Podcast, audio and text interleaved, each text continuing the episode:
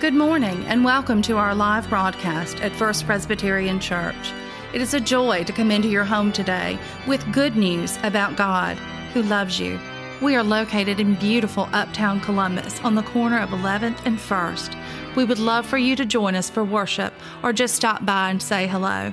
At First Presbyterian Church, we welcome you with grace and gratitude for God's love.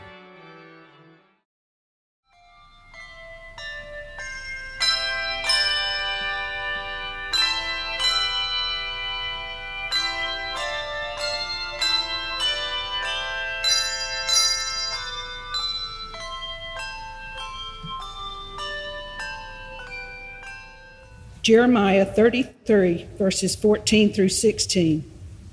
The days are surely coming, says the Lord, when I will fulfill the promise I made to the house of Israel and the house of Judah.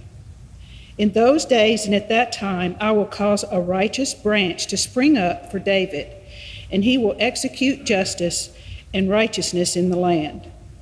In those days, Judah will be saved, and Jerusalem will live in safety and this is the name by which it will be called. The Lord is our righteousness. This is the word of the Lord.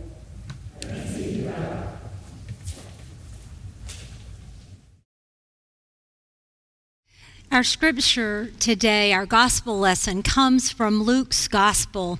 And before I read it, I want to put it in the place it belongs. This is Jesus' last teaching before he goes to the cross.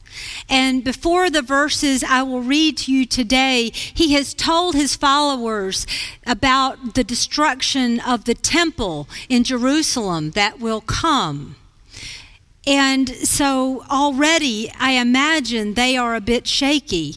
I will warn you, though, that I find myself in an odd position today. We are in the third week in a row when we will be talking about the second coming of Christ. So for two weeks, Danny has talked about this. I'll have some different things to say, but um, if you feel like you're hearing a broken record, I hope it's a good one. Hear the word of the Lord. Jesus said, There will be signs in the sun, the moon, and the stars, and on the earth distress among nations confused by the roaring of the sea and waves. People will faint from fear and foreboding of what is coming upon the world, for the powers of the heavens will be shaken. They will see the Son of Man coming in a cloud with power and great glory. Now, when these things begin, begin to take place, stand up and raise your heads because your redemption is drawing near. Then he told them a parable. Look at the fig tree and all of the trees. As soon as they sprout leaves, you can see for yourselves and you know that some summer is already near. So also, when you see these things taking place, you will know that the kingdom of God is near. Truly, I tell you, this generation will not pass away until all these things have taken place. Heaven and earth will pass away, but my words, Jesus said, will not pass away. Be on your guard so that your hearts are not weighed down by the, with dissipation and drunkenness and the worries of this life, that that day may catch you unexpectedly like a trap. For it will come upon all who live on the face of the whole earth. Be alert at all times, praying that you may have the strength to escape these things that will take place and stand before the Son of Man. This is the word of the Lord. About a year after Eric and I were married, actually, right here, um, we left the South and we moved to the Windy City, Chicago, Illinois. Now, you know, Chicago is a great city, it's a beautiful city. And in the winter, It's a very cold city. After about a year in the city, we moved out to the suburbs and bought ourselves a little old house. We moved in on a beautiful October day the leaves from the giant hardwood trees in the front of all the homes were falling, and the wind was blowing, and they were dancing in the streets. And Eric and I were so happy to be in our first real home together. But after Thanksgiving, every single one of our neighbors filled their landscape, their yard, with lights. There were white lights, there were colored lights. The whole block, and it was a long block of small lots, was decked out like it was ready for a party. Christmas came and went, but the lights stayed. Now, I always thought you were supposed to bring your Christmas tree lights in, sort of when you your when you took your Christmas tree down, bring your outside lights in. Sort of do the 12 days of Christmas and then pack it up. But that's really not possible when you live in Chicago, and by the time January arrives, those lights are frozen to your bushes. You would literally have to defrost your landscape to get those lights out of your bushes. And so the lights stayed up. And it snowed, and it snowed some more. And we learned to shovel and to shovel some more. The winds blew, the temperature dropped, the winds blew even harder. I learned something in those Chicago winters. There is nothing more beautiful than those Christmas lights when things get really dark and cold and dreary when January and February arrives. The days are short and gray and it seems like winter will never end. There is nothing to cheer your heart and cheer your neighborhood like those crazy Christmas lights. Some days I think they get you through the worst of days and they give you some hope some deep conviction that the trials of winter will not last forever, but that one day spring will come. Now, each of us has been through seasons of life. Maybe you're in one now where hope seems very hard to come by. Times when we feel like the winter of our despair will not end. And on this first Sunday of Advent, the scriptures you have heard are spoken to a people who are in times of uncertainty and even despair. Times for them that may have seemed hopeless. I think those times had something in common with us as we witnessed the 24 7 cycle of news that tells us about conflict and suffering and need all the time or as we suffer alongside those we love and try to cope with the things that confuse and confound us in our world. The words of the prophet Jeremiah were spoken at a time of great struggle for God's people in Judah. Those people had been unfaithful to God in many, many ways. And just as Jeremiah promised would happen, they were living their worst nightmare. They were living under the thumb of Babylon, the pagan state. Their leaders had been shipped off to Babylon to serve the Babylonians, and the people who remained in the land were waiting for their turn to be shipped off into exile as Jeremiah has prophesied the destruction of Jerusalem the first time of Solomon's temple was on its way. Jeremiah himself was in prison because the king of Judah did not like his uh, doomsday prophecies. Everything was in disarray. But wait, Jeremiah says to us, there's more. Out of the seasons of oppression of Israel, the Lord will raise up a new king in the line of David. Jeremiah calls this king a righteous branch. This king will bring what is lacking in the lives of the people. He will bring justice and righteousness and hope. In those days, Jeremiah says, Judah will be saved and Jerusalem will live in safety.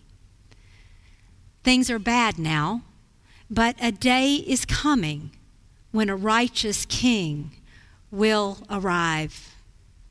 Amid despair, there is hope. Amid darkness, there is light. No matter how bad things seem, God has not abandoned God's people. The scriptures always say, but wait, there's more.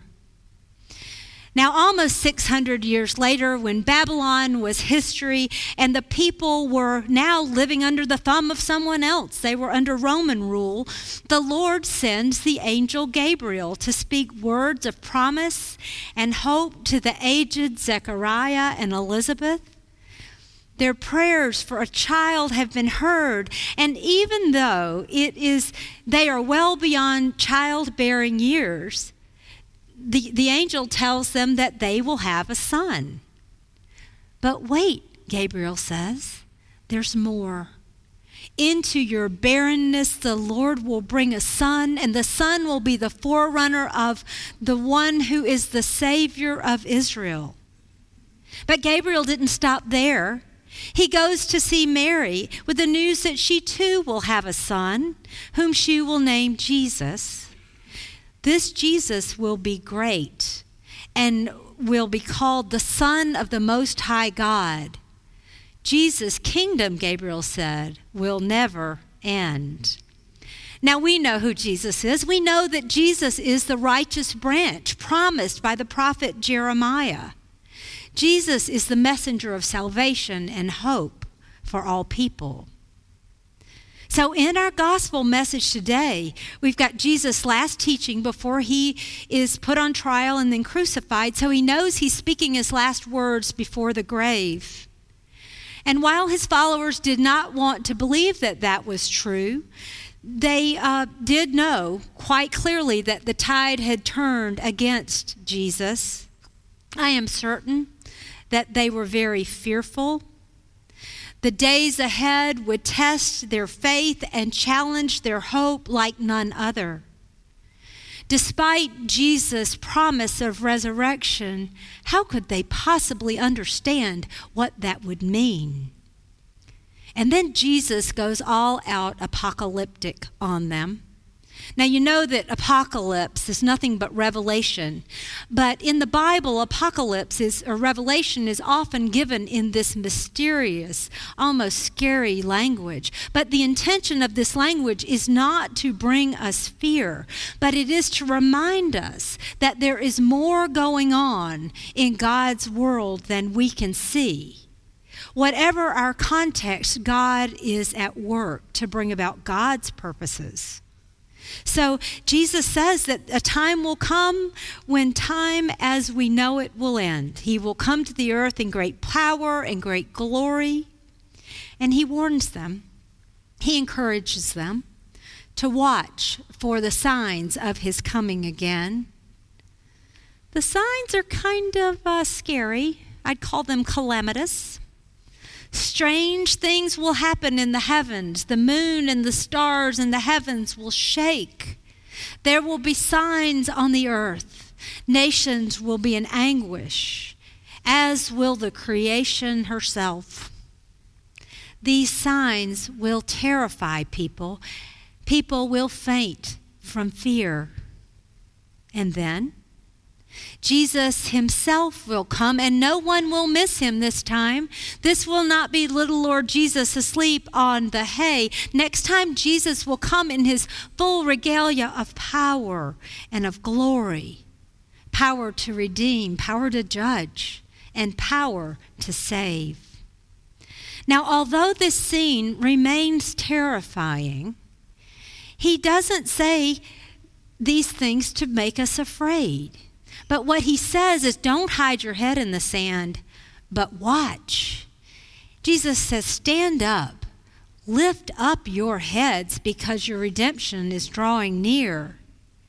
And then he gives them a much easier to understand parable, a parable of anticipation. He says, Look at the trees. As soon as they sprout leaves, you know that summer is on the way. So, likewise, when you see these ta- things taking place, know that the kingdom of God is not far but near. He says, Don't put your head in the sand. Stand up and watch. The kingdom which has already come in the first coming of Jesus will come away. Heaven and earth will pass away, Jesus said, but my words will not pass away. There's a theologian named Cornelius Plantinga, and he has written about how we Reformed and Presbyterian Christians don't tend to emphasize apocalyptic literature in the Bible as much as other strands of Christianity. But he issues a warning. He says that when we ignore the Lord's return in Scripture, it is like we are living in a house with low ceilings. We don't look up too often because we know that the ceiling is there. So we just do this. Jesus says, cut a hole in your ceiling. Look up live expectantly. Don't don't try to numb your pain with self-indulgence. Don't medicate your despair with drugs and alcohol. Don't be weighed down with the worries of life but stay alert and watch. Watch what god is doing in your world. Trust that god is at work in the midst and is working for your good even though you are so tempted to succumb to doubt and to fear. Expect God to show up. Jesus warns us against complacency because God is always on the move. Now, I've noticed that when Bible people, from beginning to end, are at their very best, when they realize their need for God and the ho- their hopelessness really without God, they say some pretty amazing things. They say, How long, O Lord? They say, Deliver me from my enemies, rescue me, help me, give me hope, won't you? They're very honest. And those are the type of very wonderful prayers that many of us are praying today, and many around the world are praying as they wait for to be released from the bondage, bondage of being a refugee of some sort or some sort of disease or addiction or maybe they're incarcerated or maybe they're going through really tough medical stuff. They say how long o lord? And that is the cry of our hearts how long we cry out to God for help, for redemption, from suffering, from grief, from loneliness, from loss, from unemployment. You know the list. So, are you hungry? Are you thirsty for God's hope? Are you trusting in God's faithfulness in the midst of your crisis? Or are you satisfied to live with low ceilings? When you get right down to it, most of us are deeply longing for God to come and fix things and pronto. We want to say, Come, Lord Jesus, and make it quick. so here's the question that Advent brings for us What does it look like to live hopefully and expectantly during this Advent season and always? Another favorite author of mine, Lewis Smedes, wrote this in this book called Standing on the Promises. Smedes write, writes Hoping for others is hard, but not the hardest. Praying for others is hard, but not the hardest. The hardest part for people who believe in the second coming of Jesus Christ is living the sort of life that makes people say, So that's how people are going to live when righteousness takes over the whole world. Wow. That puts it down for us, doesn't it?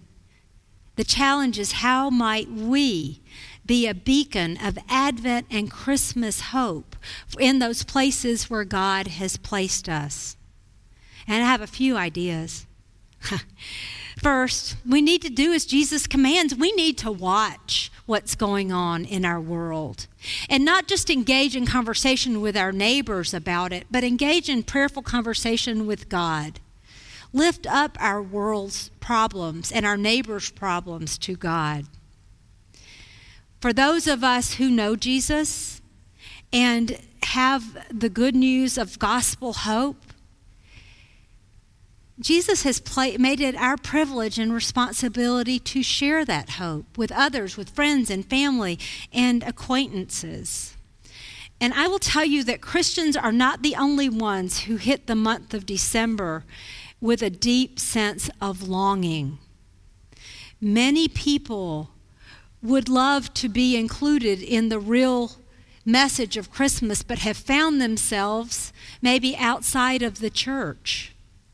They haven't been practice, practicing a faith. They may not have a church home. But what you can do for them is you can invite them to your church home. Um, there are people out there, and you know them. You may not know, the Lord may need to help you with who they are, but who would be so delighted to be invited.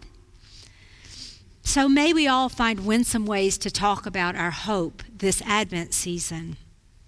And let's continue to be part of the great things God is doing in our world. Um, we, we hear the cries of the hungry and hurting, and in this church, you have done amazing things. It, just in recent months, you have sent hundreds of boxes with the gifts of God's love and gospel grace to children around the world through Operation Christmas Child. You have fed many hungry people as you packed meals for, with Rise Against Hunger. You are helping people around the world when you buy things in the SERRV store. You're helping people be employed and um, have a way to support their families where they would not otherwise have one. Now, firsthand, I know what you do for the Abbey. So many of you are faithfully present and faithfully providing for the needs of our outreach to Columbus State University students.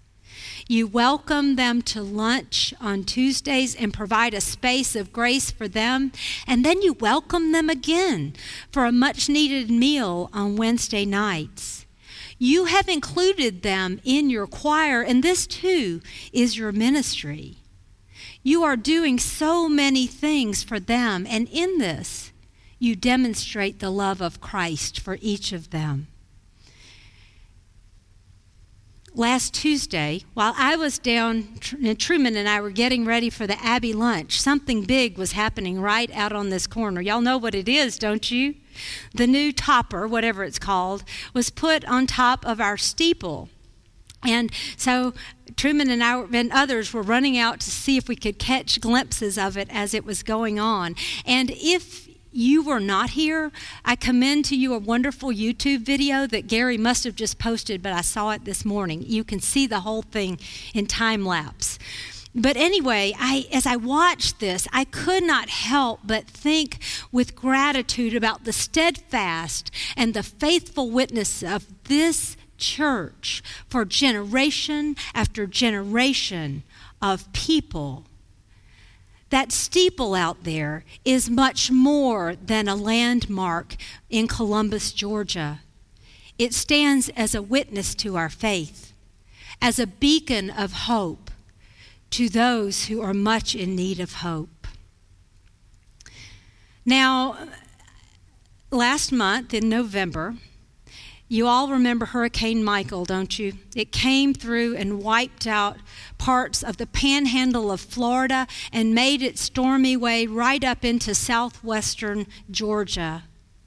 Many of our neighbors in Flint River Presbytery were devastated by this storm. They lost homes and livelihoods and crops. Storm debris filled their roads and their yards. And of course, the emergency people, the FEMA, and all the immediate relief effort people were there immediately.